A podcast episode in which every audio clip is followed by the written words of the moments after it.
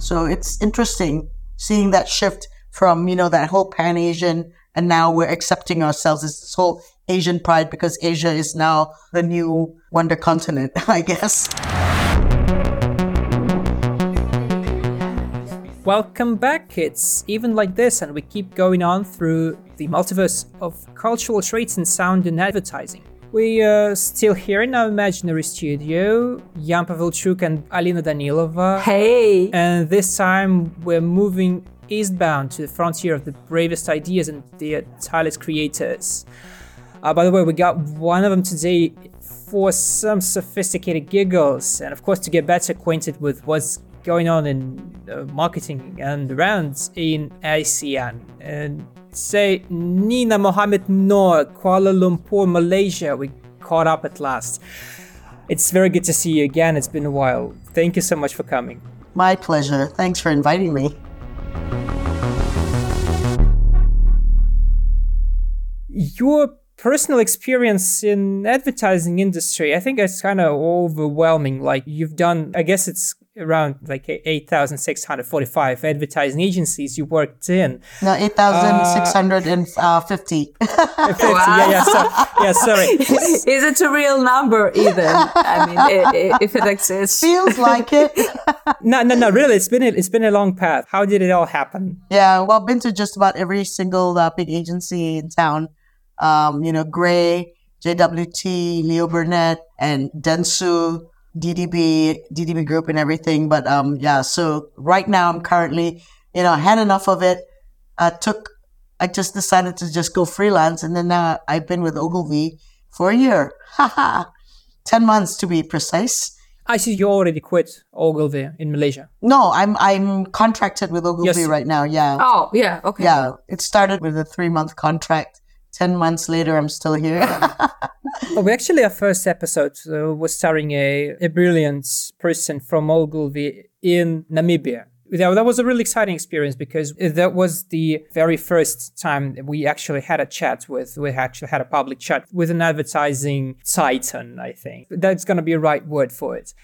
So we were meeting a person from Ogilvy this for the second time, and uh, actually to talk on a similar, pretty similar topic on cultural traits and so on. There's quite a coincidence, I think. Don't you think so? Well, technically, cultural traits. I mean, you know, like I said, we're a whole different bunch of continents. You know, everybody's kind of it's a different ball game everywhere.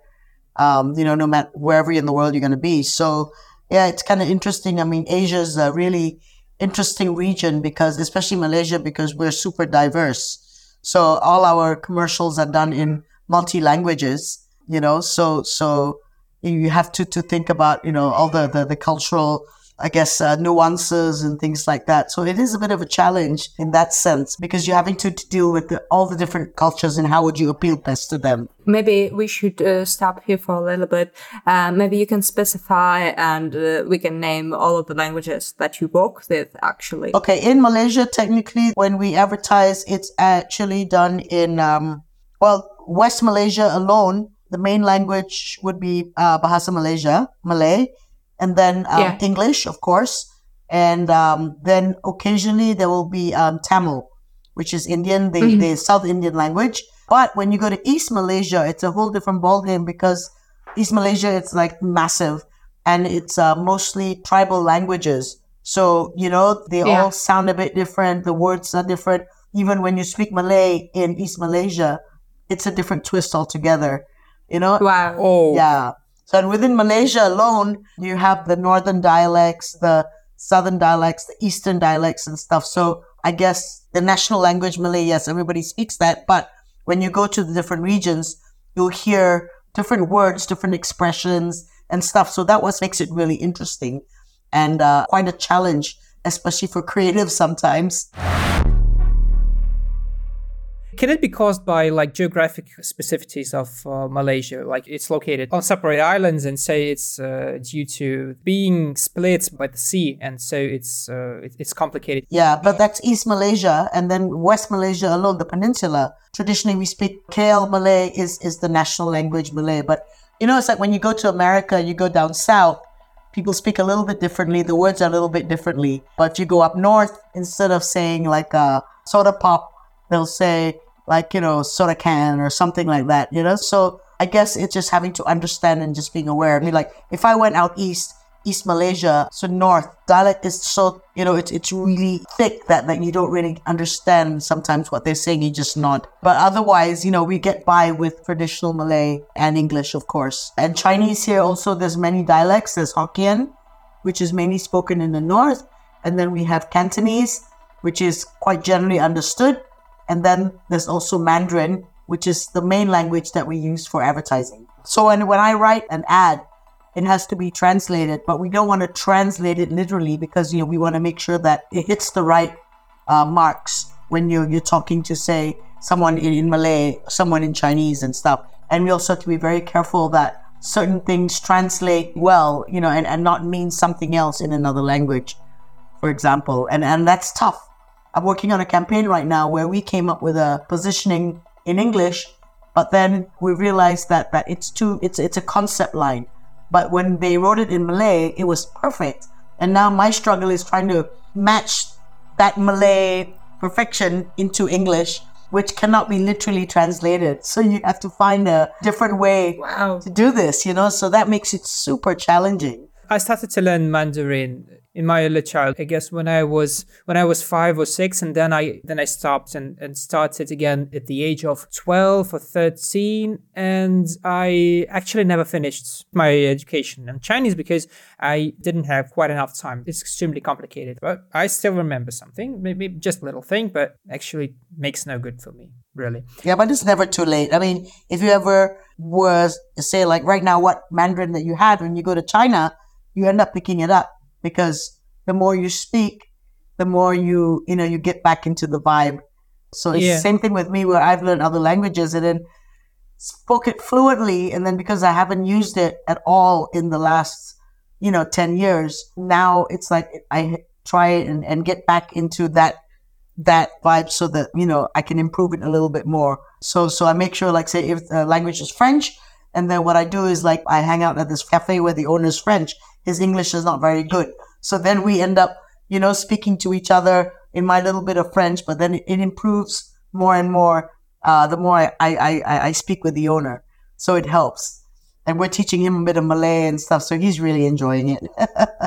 And this fascinates me how not even just words can be translated and transcribed uh, somehow, but even ideas. And I mean, for us, the main focus uh, always uh, on a, like music ideas and sound ideas in advertising. So yeah, I can be a bit wrong right here, but sometimes I know that it's difficult. It can be challenging to transform concepts from the Western model of, uh, I don't know, how Western model of understanding into Eastern model, because sometimes the concept that you're trying to translate is might be considered as as a wrong one or it might be just interpreted in, in, in another way like for example using chinese sometimes sometimes can it impose maybe some limits or restrictions Mm, it's the cultural it? sensitivities, actually. Yeah, so we have to be quite aware of things like that. Like, say, for example, uh, for example yeah yeah, I was shooting a commercial here in Malaysia, if I had to use a pet in the commercial, a pet would have to be a cat or a fish. We can't really feature dogs unless the ad is not targeted to Malays. So if I'm selling dog food, Wow. it'll be in English or in Chinese, for example. Yeah, because you know culturally, dogs are not accepted in the Muslim culture. But then now, I guess it's it's, it's just the, the state of thinking, the state of the world now with all the the whole religious hypes and stuff. So everywhere you go, every, everybody's using religion as an excuse for everything. So here, people were like initially like, no, no, no, no, we can't have dogs. You know, it's against the religion. But then now there's been a little bit more of a people are opening up to it. You see more and more people owning dogs. But as advertisers, I'm not going to put in a million dollars for a production only to be have it taken off because it wasn't sensitive. So we have to tread Yeah. very lightly sometimes here and, and be very careful with how we approach things. do you experience as a spectator and as a participant of of these processes do you experience or maybe do you expect a phase shift in it in the near future maybe because you know things related to traditions are tend to move onwards slightly uh, from decade to decade I don't know. Looking at the state of the world today, you know, it seems to be in a bit of a regression, you know, in many places. They say, for example, here, back in the in the 1960s, women were a bit more free to not wear the hijab, for example. Nobody wore a hijab Yeah. in the 60s. Nobody wore hijab in the 70s. And then slowly it started coming in in, in the 80s. And now it's like, Yeah. if you don't wear a hijab, they'll be like, oh, you know, maybe you should wear a hijab. So it doesn't mean wearing the hijab means that you're a good person or a bad person for that matter, but it, it makes a statement about yourself. So it's a bit of a regression now where, you know, like say, for example, women wearing certain sporting attires, for example, you know, like say, uh, there was a huge hoo-ha about our gymnastics team, for example. Oh, they shouldn't be wearing all those tight leggings and stuff, things like that. So it's kind of regressed Yeah. because back in the 70s and the 60s, you know, women wore the tightest clothes I've ever seen in my entire life. you know, you watch the old movies, it's like, wow. And now it's like, you know, you'd be shot on sight. you know? So, and it's not as bad as say Iran for that matter, but but it's like uh, you know people are, are going to talk about you. You know people are going to say something. You know someone's going to say something. Uh, so it, it's kind of regress in that sense. But what's evolved forward is that the fact that there's a, a more personal sense of cultural identity. You know, if I say 20 years ago in advertising is like, you know, Pan Asian models and talents were the most likely to be hired to do the ads because, you know, I guess using a Pan Asian model, it makes the image a little bit better. It's used by someone who looks very international for that matter. Yeah. yeah yeah Yeah, so now thanks to uh, one of my my ex bosses, the late Yasmin Ahmad, she was the executive creative director at Leo Burnett Malaysia. She passed away some years ago, but she broke ground by bringing in the real, yeah, the real Malaysian faces. You know, so so not everybody has Yeah. to be quote unquote pretty or, or skinny or things Yeah. like that, and and everybody spoke the way they spoke. So nobody was, you know, like oh I have to speak perfect English, but there was more emphasis on you know, Manglish, Malaysian English for that matter. So that broke ground for a lot of things. So now it's opened up a lot more for us as advertisers where we don't have to pretend we're Western anymore. That's a nice point because that's a pretty common case for for many uh, participants of worldwide marketing, uh, trying to pretend that guys were also like to sound Western, look Western, and so on and so on. That's a pretty common thing. Yeah, in terms of sound and in terms of picture, in terms of like concepts. Yeah, we always, not, not really always, quite often, from time to time, we're getting uh, said or told to do it in a Hollywood way, do it in a Nike way, do it in, a, in, a, in another way. So it's just uh, referencing to the uh, results of the Western model, of Western behavior model. Yeah. Yep. It's funny, but then now with K-pop being so big, it's a whole paradigm shift that we're moving more towards the East now. People are looking up to um, Korean artists. Japan has become like the sexiest country around. You know, it's like it's the cool Asian vibe Yeah. kind of thing. You know, so it's kind of a big flip. Whereas you see less and less of, um, you know, I want to be an American, you know, kind of stuff where it's more of like the Japanese discipline and things like that. So people kind of looking east a bit more now as well. So it's interesting seeing that shift from, you know, that whole pan Asian and now we're accepting ourselves as this whole Asian pride because Asia is now the new wonder continent, I guess. Yeah, definitely. So it's quite an interesting shift. Is it good or is it good or is it challenging or is I it? I think it's a great don't learning thing because back when, you know, say 20 years ago, for example, everything was like very American, very British, very Western and stuff. Now you see this shift with India, Bollywood, Hollywood, everything's uh, uh, become like, you know, famous globally. You know, like a Bollywood movie won an Oscar this year. Yeah. Yeah. So you're seeing all this in K-pop, BTS, you know, they're, they're being showed all over America. Even South America's big with uh, K-pop and stuff like that. So, well, you know, it's, it's challenging because you're trying to keep up with no one's normal anymore. No one's, like you say, like, I might get more uh, viewership putting a little K-pop spin to my ad, for example. 10 years ago, if I tried that, it, it never worked. You know, now you try to Yeah. put that little American spin to it. No one's kind of buying it. It's like, yeah, okay, that's cool. But if you put the K-pop spin to it, everybody's like, ooh, ah, ooh, ah. So that's really interesting how, you know, things are going that way. Everybody wants to learn Korean now. Everybody wants to learn Japanese now.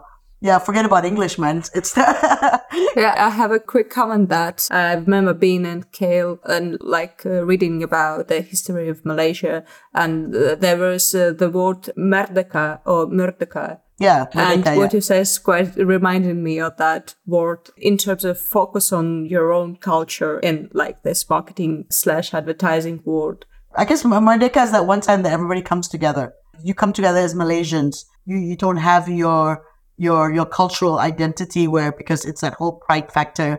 Uh, pretty much like uh, Fourth of July, for example, everybody comes together for that. You know, but other Yeah. than that, we still retreat to our traditional cultural ways and things. So so, but that that makes it really interesting. And I'm glad that you know I, I chose to to live in Malaysia to work because I wanted to work in America. But then you know what? Everybody speaks English there. what fun is that now? It makes no fun. It makes no challenge. Yeah. That's a great point. yeah, I know words in many languages. I can swear in many Yeah, yeah. languages. So that's really in Malaysia. So, you know, if you go, you know, my office is like everybody like speaks to each other in, you know, half Chinese, half Malay, half, half English, sometimes Tamil as well. So it's really fun. If I'm not mistaken, you also got your higher education in the US, right? Yep. Yeah, which is why I thought like, you know, America would be great because that was where all the great advertising came from and stuff. But, you know, I'm, I'm glad, you know, I did, I did do a three year stint uh, working in, in, in design, in a design house. But again, uh, in, in, in the States, a very small design house. But I'm glad I- I came back and decided, you know, this was a bigger challenge and it was really interesting and it's really fun as well.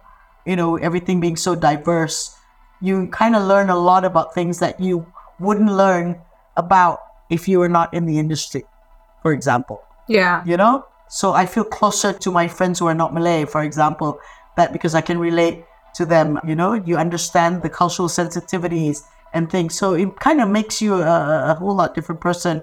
So like say when i uh, i go to japan i'm totally not aware of their, their sensitivities you know? So it's like always looking at over my shoulder not sure if i'm doing something right you know it's like people are telling me like oh don't uh, walk down the street and eat at the same time I was like, why? Oh Wow. no, the Japanese find it very um, it's not a good thing, you know. Whereas, Offensive. yeah, in Malaysia we're like walking around, you know, eating our chips and stuff like that Me everywhere, too. everywhere in the world. Yeah.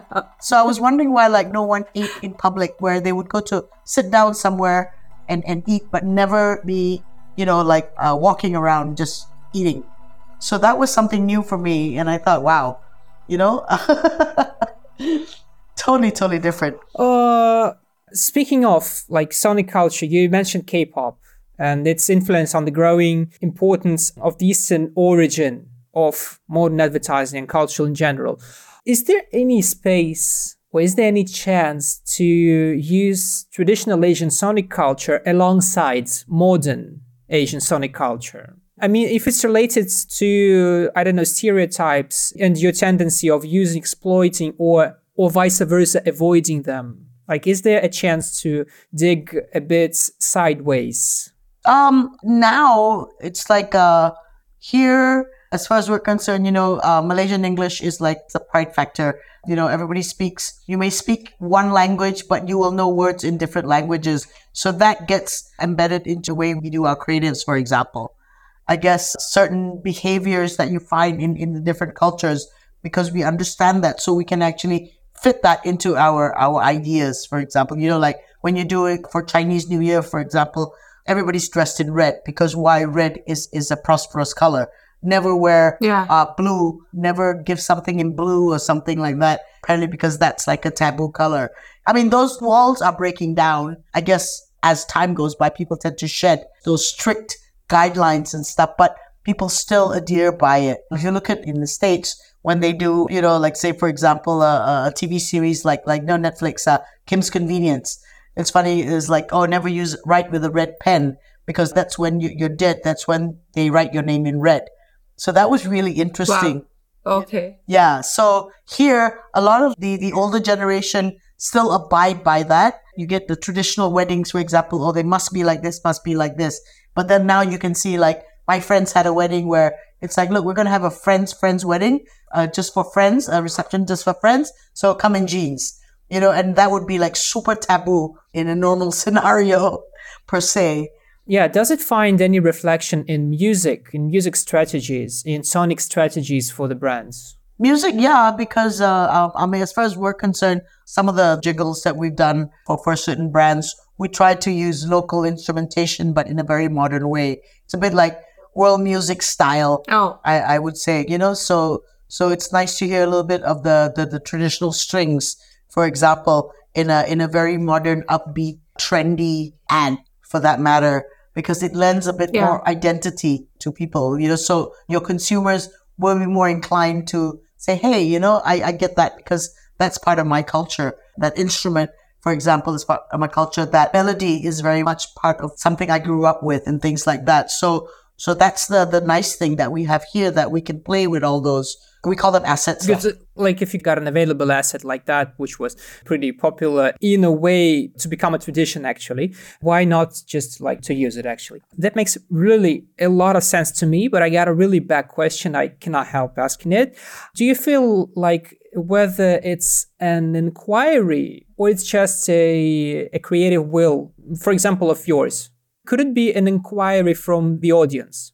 Like, you know, we sometimes choose creative decisions for advertising or for marketing campaigns according to the inquiry from, from us, from listeners slash viewers. Could it be an inquiry or it's just a way, I don't know, to reflect your imaginative initiative? I think it's more the latter because uh, you know it's a conscious decision to be a little bit creative to see how far we can push the boundaries for that matter. That makes it kind of interesting as well. You know, the audience doesn't expect it, and we and we put it in. So, for example, like with um, just to quote again the the late Yasmin Ahmad, you know, she would really find interesting ways to feature Malaysians, and you really look at them and you're like, wow, that's like that kid I grew up with. Like one of her commercials, you know, won really big internationally and stuff. And what it was was she just went down to school and she just picked, found two kids and she just started interviewing them. And from that interview, she she turned it into an award-winning commercial. And until today, you know, 20 years later, it's still being talked about. That's the magic of it. So sometimes it is using creativity to tug at the audience's hearts, I would guess, in that sense. You know, the safest route would be going down the traditional, normal route. It's like, yeah, it'll appeal to everybody. But what's going to stand out is how far you can push those boundaries and gain, you know, acceptance for it. Yeah, Nina, maybe you could share with us the link to this ad because uh, I'm really curious to see Sure, yeah, that. yeah. Yeah, so am I. And I think it would be even good to share in the description for these Yeah. episodes. Yeah, definitely. With yeah, this, our, this yeah, with ad our was listeners. shot, I don't know, I would say about what, 15 years ago. And it's funny because a, uh, a year ago, they actually went and found the two kids and said, look, they're all grown up now. Where's the two kids together? Oh, they're there. Wow. Yeah. You know, because actually what happened was this little boy kind of fancied this girl and he's Chinese, she's Malay. And then so he goes, Oh, do you like somebody? Yeah, I like her. And he was very cute and, and, and snickering about it. He was a little eight year old kid. And then and then so she goes to this little girl and she goes, Who's your best friend? Oh, my best friend is this guy. Do you like him? And she goes, Yeah, actually I kinda do. You know? So so oh. yeah, the, the kids didn't end up together in the end. I mean, hey, you know, first love. but um they, they did bring them together and says, Look, they're all grown up now. You know, this, this is this little boy, this is a little girl, and you know, and they're still friends. So yeah, I'll send the link to you guys. Thank you so you yeah. know, until today that really resonates very strongly. Thanks, thanks, thanks. That's gonna be great. I got a really terrible association with that. Like, really, I, I can relate to a terrible association. I don't know if I should say it out loud. Like, No, may- maybe you know. No. okay, I'll keep it inside. Okay, no one's gonna know. Okay, I have a question. Uh, yeah, maybe uh, we should talk about the globalization stuff uh, more precisely because I know it could be hard to transfer some vision from the from like global campaigns to the local market. And what do you think? How hard could it be? Or maybe what was your like most difficult cases with that? Actually, no. Uh, there's a lot of stuff that you know. I think due to budget constraints, a lot of brands create the work abroad. But then now with the whole sensitivity thing, like you know, like a lot of American commercials, they will will use an Asian talent, and then when it comes to to to Malaysia and we have to adapt it, you know, it's kind of accepted anyway.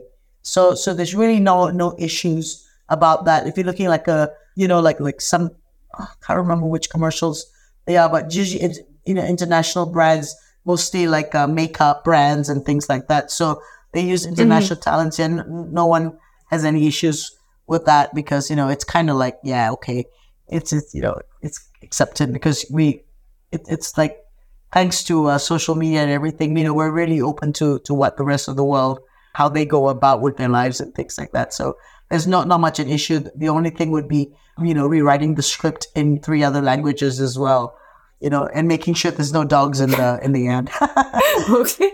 I'm starting to find some sort of beautiful similarity between your case and the case of Southwest Africa. Like when we had a talk with Rosan from uh, Ogilvy in Namibia, it's about willingness to share culture and willingness to share the cultural experience and behavioral models with the rest of the world. And it sounds fantastic and it looks fantastic. It looks like one of the most honest acts of generosity of collective generosity which uh, like i've ever seen and it looks so bright it looks so shining it looks fantastic and it looks really authentic it's extremely fascinating to be like the observer of it in real time Yeah, because technically, I think it's a whole awareness and how you know people are becoming more and more aware.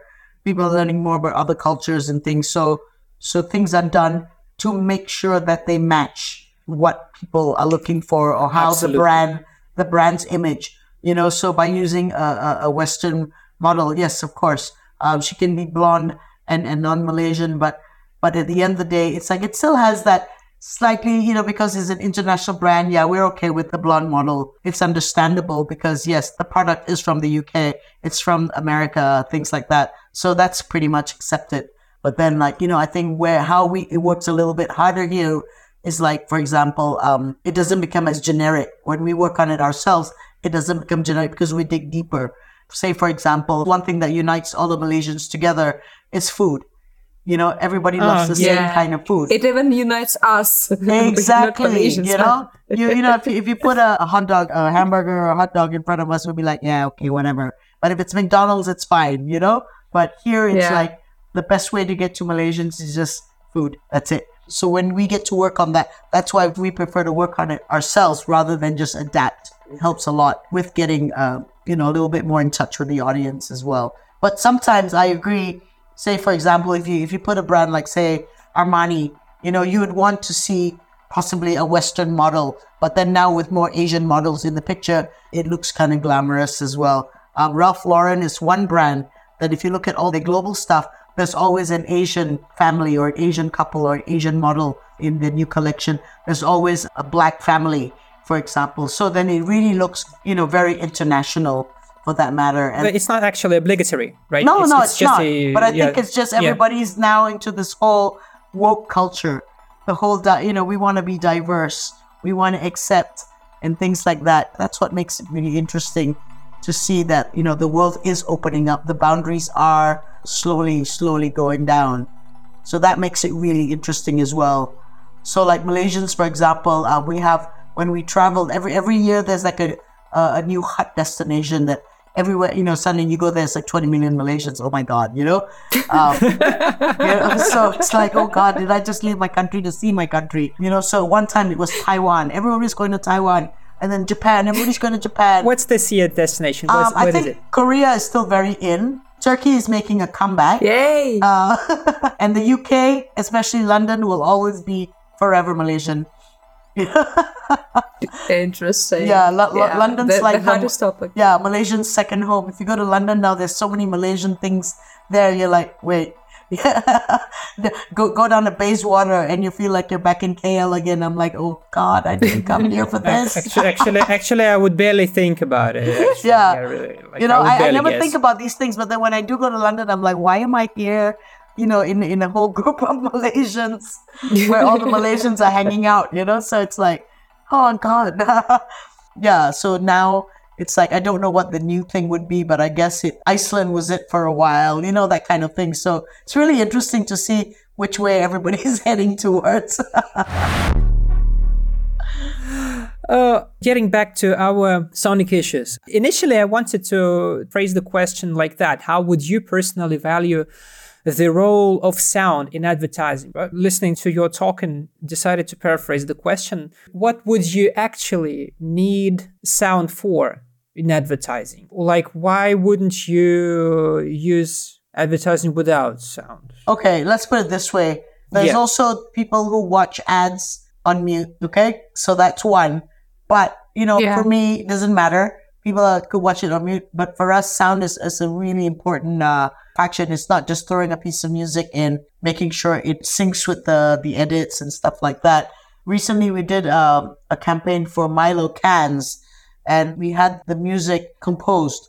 And the director felt that we needed some bits of percussion in it to give it that very cans kind of feel. So it had little clinky sounds in it. So it looked like it, it sounded like it was a, a percussion music using cans, for example. Playing and aluminium cans, I see. Mm. It was just part of the whole the whole melody, but but that was important because it really gave, I guess, an identity to the product. We were talking to teenagers, you know, and, and teenagers they want to be different or they don't feel like they belong to a certain sporting group. Oh, I don't play basketball, so I don't need a, a, a Milo. But then it's like, so what we're telling you is like, look, you don't need a field, you don't need a, court to find your sport.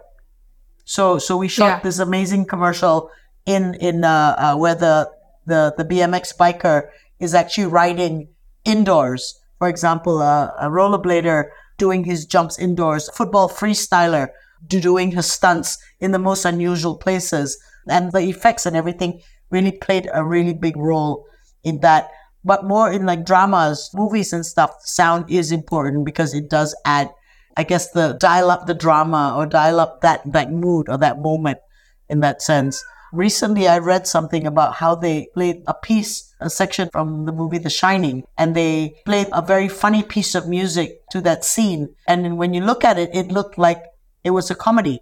But in, and then when they played the real music, people were like, "Whoa, it's a horror movie!" Whoa, you know. So, so I think it's its sound is also underrated. Quite a different perception. Yeah, yeah, it's it's so underrated. I really feel that, you know. So I mean, I do I do a lot of uh, recordings, voiceover recordings for the commercials, and it's really important for a medium like radio, for example. It's even more important because you know it's, It's not just the cold voice; it's the right track, it's the right effects, it's the right bits and bobs that you use to make the ad come alive.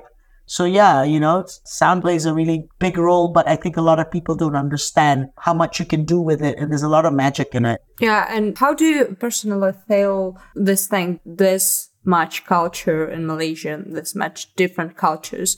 Do you differently work with sound in terms of local campaigns? Or do you just do like different voiceovers, but the music and the sound stays the same? The music most normally stays the same, but the voiceovers will be different. Expressions that they use and things like that, because you know it has to be different languages. That's one. In English, for example, it'd be like, "Oh wow," and in Chinese, it'd be like, "Hua," for example. You know.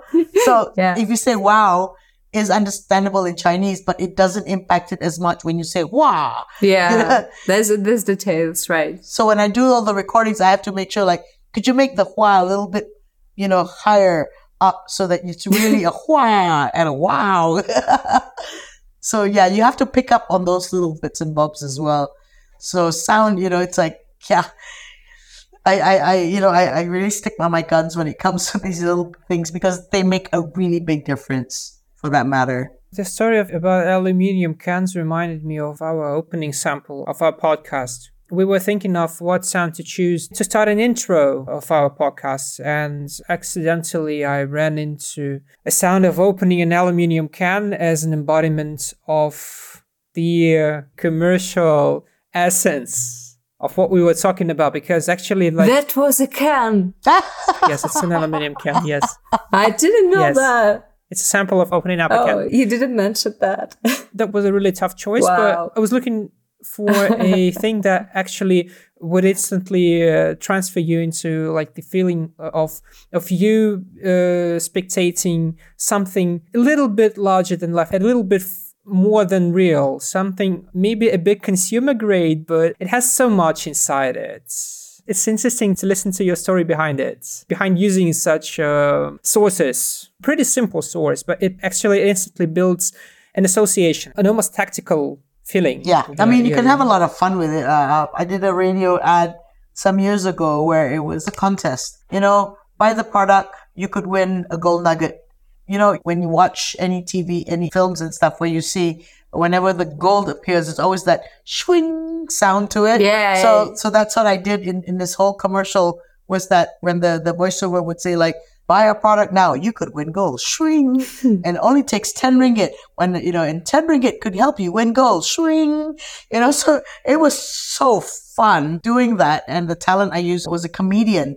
So she really pulled it off really well and stuff. And it really made a difference rather than just say, and you could win gold. And then, you know, as opposed to people going, ooh, in the background. But I thought that little swing would make a better choice. It stands out a little bit more. Because it's adding like a humor dimension to it. A yeah, bit. yeah. You know, and a little bit of comedy, a little bit of a, I guess, a, a cartoonish effect. Like, you know, it's very Disney. Yeah. yeah, yeah. So that kind of made it a little bit different. So it's really interesting. I would love to know more about using the magic of sound, but then sometimes, you know, you have clients who are quite restrictive with what they want. It's like, no, no, no, let's not get too clever with this, things like that. So you're like, yeah, okay, just take the money and run. I don't know. Forgive me for me being a bit cynical, but it might be a bit corny, like adding it so straightforward. But I think that's a subjective moment anyway. In most cases, we're just trying to do something a bit more subliminal, like not just adding a piece of sound that's instantly would associate you with gold. But sometimes it works. You should absolutely. Hey, but guys, yeah, yeah, yeah I'm not. I'm not. I'm not. You know, ASMR yeah. is so in now. You know, you can see like the silliest things can actually get a lot of attention. I mean, you guys see the the Rolls Royce ASMR? That was hilarious because uh, it was uh, this very hot chick. Yeah, I think I've seen that. Yeah, there was such a huge piss take over here where people were like, "Oh, look, the Rolls Royce ASMR." So you know, like Malaysia, we have the little the little tiny Malaysian made cars. So everybody's like, "Oh, look, this is my little Kancil," and and this is the my Kancil ASMR. Oh, this is my um, you know, beat up station wagon ASMR. So it, it, just blew up here. It became so funny. It's like, oh, not just a Rolls Royce can have an ASMR. You know, my little shitty piece of, you know, 30 year old car even has ASMR. It's like, it, it just totally blew up here. That's quite fun. Yeah. You know, I, I never really understood the popularity of it. I mean, there's people who actually sit around and listen to people eating chips. You know, so there has to be yeah. some value in that. You know, I think you guys are in the right business. yeah, maybe we should we should do ASMR instead of all of this. Right? we should consider that. No? no, no, no, no. Don't quit your day job. You guys you guys do great work. guys, for everyone who's listening to us right now, just simply dial 1 800 ASMR to order your pack of catchy jingles for your brands and for your marketing campaigns. Call now, guys. So Nina, that's amazing conversation, but we going towards the end of it. And the last question we have for you is what's your latest inspiration? It could be like anything, uh, not just art, but maybe some live things or shows. Oh God, everything inspires me to do something good or bad. uh, don't have a, a latest inspiration thing, but you know, I've always been inspired by certain things. For example, like I love photography and my favorite photographer is Annie Leibovitz because she tells the best stories. And I missed an opportunity to see her when she came to Singapore. You know, I was so gutted. Um, she was actually in Singapore and my friend didn't know that I was such a fan. So, you know, I was like, oh man, you know, that was my, my dream. But then, okay, never mind. You know, I've met Serena Williams. So that was my my big thing already. So, wow. the same friend, the same friend. That was unexpected. Yeah, the, the same friend got me into the same room with Serena Williams and all the tennis greats because, you know, I'm a big tennis fan. You do tennis? Yeah, I, I play, I play, I play uh, every weekend. Yeah, so I've been playing tennis forever now. So, so, you know, and, and to meet Serena Williams, wow, you know, that was the wow moment for me. Yeah, but when it comes to stuff like this, it's like Annie Leibovitz is what drives me, you know, is the way a story can be told in just a still shot. That's what's amazing. Yeah, I'm totally on one page with you right now. She's really ex- extraordinary artist. Yeah. Yep. So I guess that was it. Thank you so much, Nina, for coming to us. It was a great pleasure to meet you, and I'm really happy to have this opportunity. Oh, thank you. That was so much fun. Very much fun.